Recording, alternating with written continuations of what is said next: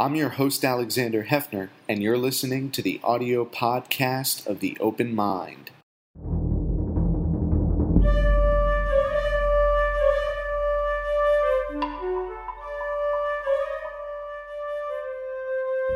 I'm Alexander Hefner, your host on The Open Mind. Thanks so much for joining us today. I'm delighted to welcome Fred Nadis to our broadcast. He is author of Star Settlers, The Billionaires, Geniuses, and Crazed Visionaries Out to Conquer the Universe. Thank you so much for your time today, Fred. Oh, it's great to be here. Thank you.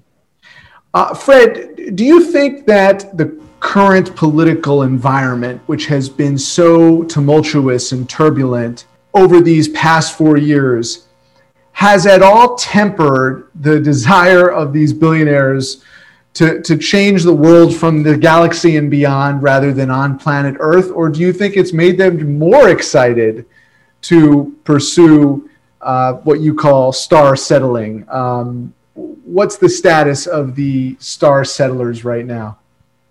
Well, I haven't checked in with them uh, in the last week or so, but uh, it seems to me that there's always concern when administrations change. Uh, the plans of the former administration may not be top on the list for the, you know, for the incoming administration.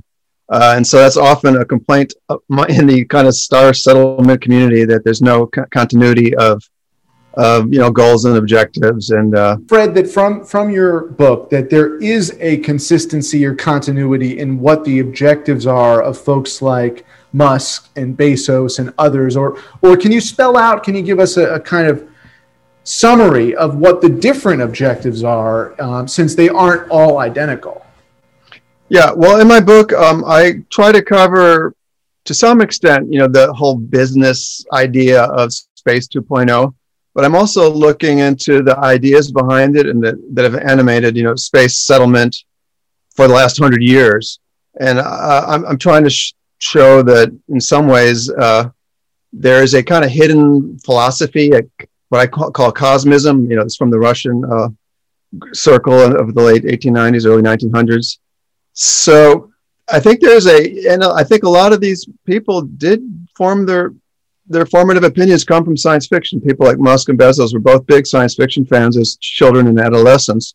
So I think that, you know, the big vision is, you know, this grand scheme of, of humanity becoming godlike and, and extending its realm throughout the, you know, galaxy or whatnot. Uh, on on the on the smaller level, they're they're uh, they're businessmen, obviously tycoons, and uh, they're kind of working with bending to some extent with the where where interest is. All of a sudden, it was the moon again, and so Bezos was looking at, you know, creating moon settlements. Uh, Musk and bo- both Musk and Bezos are working on satellite systems for communications. Um, whether we're going to uh, pivot to Mars soon, or, or if Musk can do that on his own, you know, is it, it's open for debate, I'd say.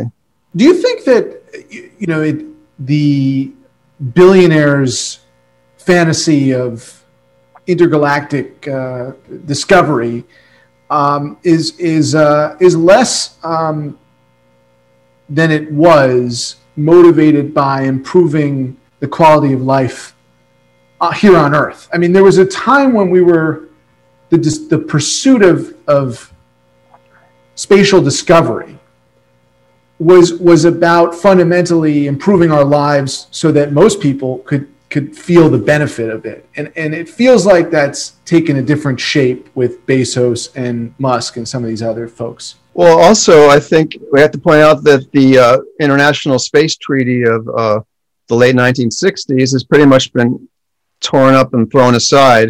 Uh, so, um, and in fact, this was signed into law by Obama, allowing private corporations to go ahead and, and make claims to uh, properties in outer space, whether on the moon or asteroids. So there's, and, and this has been followed in other countries like Luxembourg. So, um, the grand scheme, I think in the nineteen seventies, the big argument played out over environmentalism and the idea that, oh, you know, people were talking about overpopulation on the Earth. And I, I don't, I'm, the books were talking about the dangers of limits to uh, to uh, resources. So there was a big push then to say, well, you know, outer space is the place that will allow us to um, find new unlimited resources. So they, they framed it as an environmentally friendly approach to um, continuing the uh, technological project. So it was today, read about um, the discovery of, of not just life, but minerals, of substances uh, that could cure cancer, that could improve our daily uh, lives. And, and, and yes, there's some element of that in, in uh, Bezos and Musk in the extension of life on Earth. Um, but when I ask you specifically about improvements to life, I was really talking about this, this notion, and maybe it's an antiquated notion based on your interviews and research for the book, but this notion of discovering certain elements that would help us here at home on Earth. Okay. Is that well, is that, that still something on, on these folks' minds? I mean, it was at a point for, for the explorers of an earlier generation. I could say that uh, certainly, I mean, these are uh, private entrepreneurs, so they're looking for profit, a profit motive. And so you see the idea that, oh, well, if we are mining on the moon, there's uh, satellites that indicated there are a lot of rare earth metals there, uh, much much greater quantities than on the Earth, or the limited quantities. And this is pretty critical to uh, high-tech equipment, uh, telecommunications, and uh, even, I think, uh, wind uh, turbines, and so on and so forth, so, and, and electric cars. So in that sense, they are saying, you know, this is the way we can keep things rolling, potentially. It's not exactly utopian, but it's a, it's a utilitarian notion. Fred, do we know what the Space Force has done uh, since it was inaugurated by Donald Trump? Uh, I can't say. I think they finally might have designed a, a uniform. I'm not even sure about that. I, I would say one thing. I think they're trying to use it as a recruiting technique for getting teenagers excited about the possibility of joining the, you know, the military. I don't think anything new has come about it. They, they kind of scooped together different units from the Navy and, and whatnot to Air Force to create um, This, this new Space Force, and whether it will remain or not, I'm not going to predict. When you think of the scientific, the intellectual, and the financial incentives of star settling, um, you know, what are some of the experiences recounted in the book that live on with you in how we're, we're kind of thinking about and, and navigating uh, space today? Again, I, I feel like uh, Elon Musk is kind of a critical figure, because he's obviously a very savvy business person, but he also has this giant dream of colonizing Mars with this underlying notion that that's kind of what we have to do. You know, this idea of creating a backup planet, this idea that it somehow will, it's a humanity's backup.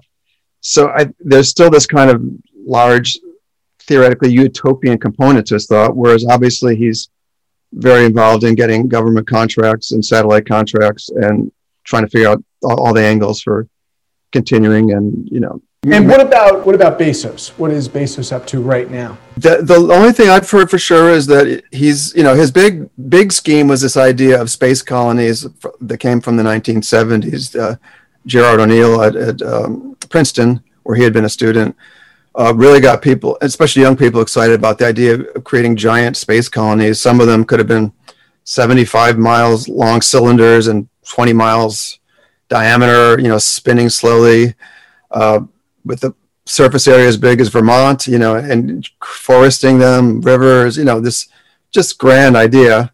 Um, but I mean, this is, I don't know if he just put that out for public relations purposes, uh, but, but I think in some ways he's really captivated by that, that vision. But obviously he's, he's working since the pivot of, of government and uh, NASA to the moon, he started, he's, he's been working on ideas of creating lunar colonies and hotels, from what I've heard. And so they're, they're very much subject to, you know, what they can uh, work on at the moment, I think. With respect to some of the less high profile investigators of space, like who are some of the people that we should know about on, on um, this subject that, that are not the leaders of, of Amazon, Um, or Tesla, but but others who were involved in this pursuit right now? Well, I think well, I spent a lot of time talking about a group of scientists at the University of California, Santa Barbara, who are uh, pushing for this uh, star chip or microchip space probe, maybe one gram probe that they think they can um, accelerate with lasers, a giant uh, array of, of millions of lasers uh, set up, say, in the desert and the Earth, and and um, and uh, that are brought together in phase to to launch a fleet of these tiny microchips to, say, Alpha Centauri, and and their time schedule, whether it's realistic, is within the next twenty years make this happen, and then if another twenty years you would th- these ships would ar- be approaching the nearest star systems, and you know eventually you'd get the radio signals back. So, and they're not you know total pipe dreamers. This is uh, on some level considered uh, feasible, at least, or presumably feasible. So that's an interesting group. Um, and uh, Yuri Milner is also backing that idea, another one of the billionaires that I mentioned in the book. Um, I also look at, for me, I don't know, as as a, as a writer, I, I like the idea of these motivating ideas and the more peculiar, or the grassroots kind of people that don't have necessarily the power to make their ideas real. But one of them was a guy named Peter Koch, who lived in Milwaukee. Uh, he had been a divinity student, and he started writing a science fiction novel about the moon, and he kept researching it. And, you know, for the next twenty years, he put out a monthly or a tenth, it was ten issues a year, the Moon Miners Manifesto, just full of ideas for how we'd make the moon a livable, not just a sort of scientific outpost, but a, a new, a new home for humanity. And, and he just really tried to think it out in terms of the cultural level, social level, Uh, new right, rites and rituals, the music, you know. So, so it, it, there was a group called the uh, Moon, uh, I'm forgetting the name of the group, the Moon Society, I think it was called. You know, these only had a few thousand people in them, but they um, they they they're just such enthusiasts. I, I love these sort of subcultures that uh, cohere, you know, under these bigger umbrellas. One of those big umbrellas is Mars. You allude to it. Um, What did you find of the Star Settlers in their remaining interest in in Mars specifically? I know that for some who were most enthusiastic about that, their attention is turned elsewhere. Uh, and maybe you can tell us where else that attention is. Uh, but first, update us on Mars specifically and, and these folks' interest in, in Mars. I, I spent a, a chapter looking at the uh, Mars Society, which is a A quite bigger society than the Moon Society. I think they were in the tens of thousands around the world, uh, with chapters around the world, uh, and they have a yearly they have a yearly uh, conference. So I, w- I attended one in two thousand eighteen, which is about the last one I could have attended. Uh, and um, these are people. A lot of them are from the you know it meets usually in Southern California. So there's a lot of people from aerospace there, uh, and real Mars enthusiasts, uh, ranging in ages from their twenties to their eighties, uh, multiracial, uh, gender um, neutral. I don't know. There's a lot of a lot of women involved, uh, and uh, you know. And they also have NASA scientists coming from J P L talking to them. So they some of them are, have a very realistic idea of all the issues involved and what it'd be like to actually settle and populate Mars with all the problems with radiation, medical issues, issues of child rearing, uh, pregnancy, almost impossible in some ways, very daunting. Uh, the issues of bringing up a generation that could never return to the Earth. Uh, so I went to all these sessions where people are talking about these, but you know they just they, they all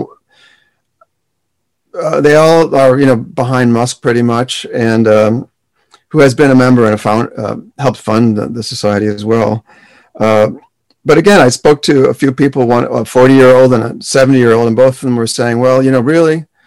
I'd just like to see somebody, some human step down on Mars before I die.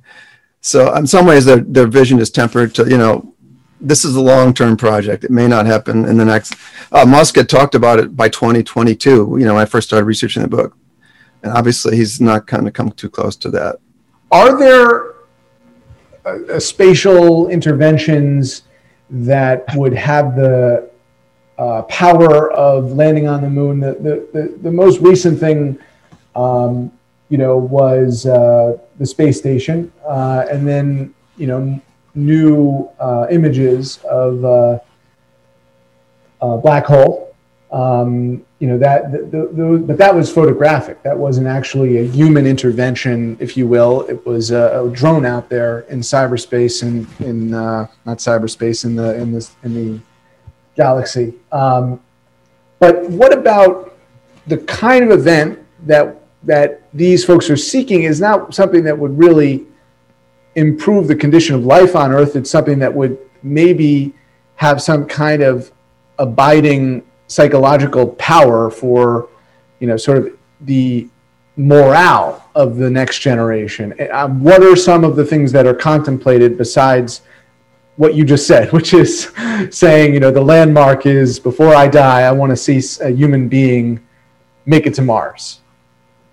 Well, I know. I mean, uh, there is a uh, there is a um, a Mars uh, uh, the Mars two twenty mission is supposed to arrive in, in about a couple more months on Mars, uh, and they're part of that mission is to uh, get a soil sample that will eventually be returned. I think it could be a uh, at least another decade before they actually got it back to the Earth, but that would be a real big thing in the in the circles I dropped into. Um, you know, a, a lot of them are like, okay, yeah, sure, let's let's get a woman on the moon. That'd be great. You know, uh, whether it would just be a public relations stunt or if it would lead to any continued uh, scientific outpost on the moon or not. Um, and then I guess another issue is the the space I S S, the space station, is.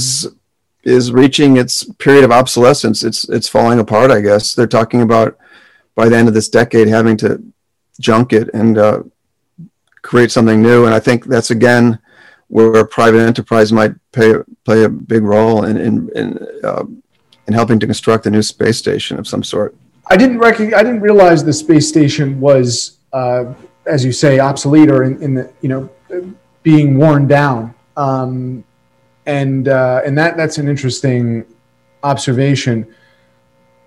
At what point did it, did did folks recognize that it, it was going to need uh, repair or need to be, uh, you know, a, a new station would have to be built? Yeah, I, th- I think you know the uh, NASA people are pretty savvy about this, and, and I think they're surprised maybe that it's lasted as long as it has. Uh-huh. Uh, they've been talking about this for a while, as far as I know, and. Uh, I don't think any. I think by twenty thirty, pretty much it's going to be taken offline. Uh, so yeah, that's all I can tell you. So what what about other planets? We we think about you know Mars, but that's been the focal point. Um, but you know, surely star settlers are interested in some of the other planets. Uh, yeah, I think uh, I think uh, Venus is pretty much off the table. It's just it's. Uh, It's got a uh, poisonous atmosphere. It's it's it would crush you, and it's incredibly. It, it has a runaway uh, greenhouse effect there, so that the atmosphere is so thick that no one could survive on the surface in three-dimensional form, and it's super hot. So uh, th- some people talk about, oh, maybe we can create these floating cities, uh, living, sort of hang, hovering up in the clouds there. Uh, that's you know that's a pretty long second to uh, a Mars colony where everyone can see these pictures of it looking like Utah almost or Arizona when you look at the um, right.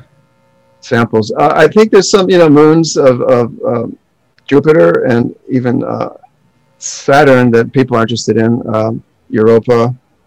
I don't know if those are for settlement as much as, again, these early sort of scientific exploration with drones and, and robotic missions. So that's what appears to be in the realm of feasibility. Uh, given the atmosphere, um, the moons, uh, or you know some kind of uh, third-party drone as opposed to human exploration. Um, but in terms of the the, the the incentive structure that we discussed at the outset, intellectual, you know, psychological, if you will, too, I would add, you know, what's motivating folks to think about this, uh, and then economic or financial. And when I was referencing the idea of, of, of minerals or elements that are not earthly to improve our existence here, uh, there could be a, a very marketable um, and financially robust impact of that kind of space exploration. Um, is it clear what might exist that could, you know, beyond satellite, um, that that could help um, us here on Earth. Um, you know, anything in particular, whether it's a, a substance or, um, you know, there there still is discussion of, of unidentified objects and, and what, you know, living or, or non-living uh, substances might be on these various planets or elsewhere in the atmosphere. Uh, as I mentioned before, I think one of the the the motivating ideas for moon exploration is obviously just water's a great resource to have in outer space. Uh, so, and there's obviously water uh, in the craters and maybe elsewhere they've discovered throughout the soil to some extent.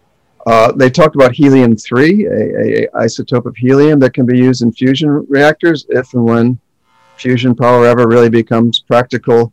Uh, it's just a, there's an immensely more uh, higher concentration on the moon than there is on the Earth. It's hard to find that here. Uh, and again, like I mentioned, these rare earth, rare earth metals that are used in high-tech products, again, there seems to be much higher concentration on the moon than uh, on the Earth. So there are some motivating factors to setting up uh, mining operations on the moon. You call these folks crazed visionaries. Is part of their effort at this juncture to increase public support for what does seem to be crazy, especially in the midst of a pandemic, especially in the midst of the degradation of our social fabric in the United States and um, the rise of authoritarianism here? Um, you know, is are they engaged in this public opinion campaign as much as they are in their own billion-dollar pursuits? They want to convince the American public that this is worthy of their attention, even amidst a lot of challenges here. Yeah, and I think what your question goes back to debates that were held back in the sixties and seventies about what's the point of a space program, and why, you know, public opinion never really supported uh, the, the Apollo program. Uh, and yet, I, so again, that's why I've looked back at this idea of this underlying ideology that that uh, space exploration or spacefaring is this image of humanity somehow finally progressing. You know, this idea of an evolution of the species to become a spacefaring species. I, I felt like when I started writing the book that, that I was sensing that, you know, uh, with my antenna, my uh, that there was something different going on. That the, the public opinion, if you will, was turning to some extent where pe- more and more people were being fascinated by that idea. Uh, I, I see it as somewhat seductive uh, idea because it also implies that there's some meaning to human existence. And so that uh, whether you can really make that part of your scientific uh, programs or not is, is debatable to me. But I think this idea that humanity has a point and that uh, the point is to uh, leave its cradle and, and, and increase its whatever sphere of influence and maybe meet other extraterrestrial species or whatnot. And so I think there's a seductive element to that. And uh, I would I would hazard that the population is still divided by people who could care absolutely nothing about outer space and people who are incredibly enthusiastic. These are the people who I, you know, tried to drop in and crash the party. Um, I think I'm somewhere in the between. So maybe there's some in-betweens too, because I really was in the could care less category for a long time.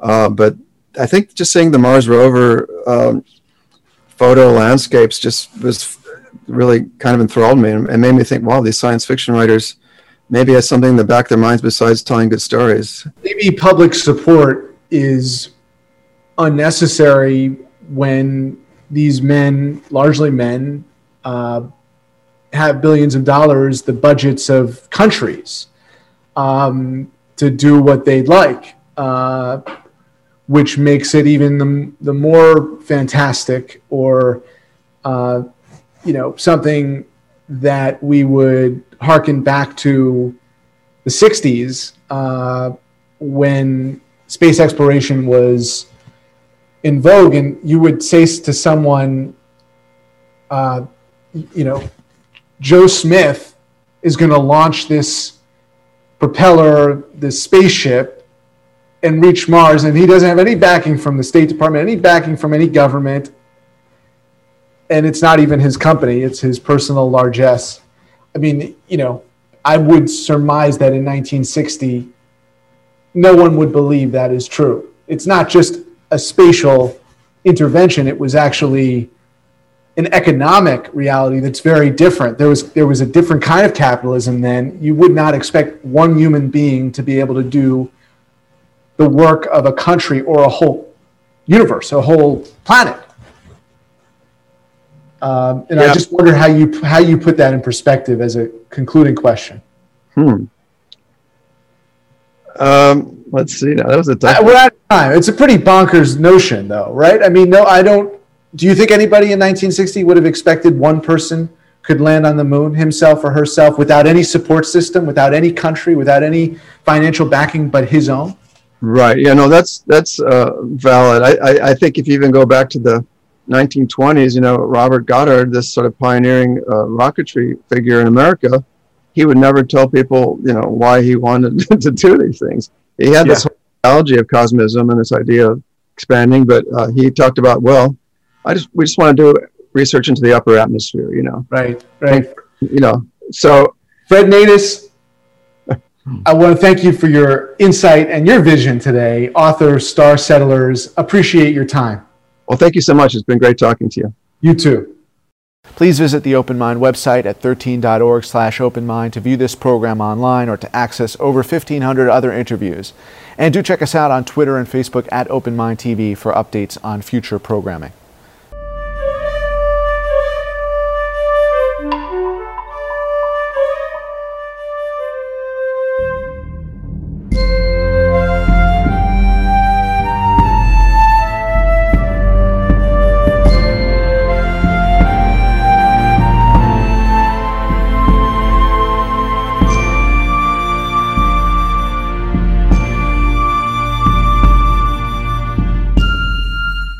Continuing production of The Open Mind has been made possible by grants from Ann Olnick, Joan Gans Cooney, Lawrence B. Benenson, the Engelson Family Foundation, Alfred P. Sloan Foundation, the John S. and James L. Knight Foundation, William and Flora Hewlett Foundation, Joanne and Kenneth Wellner Foundation, and from the corporate community, Mutual of America.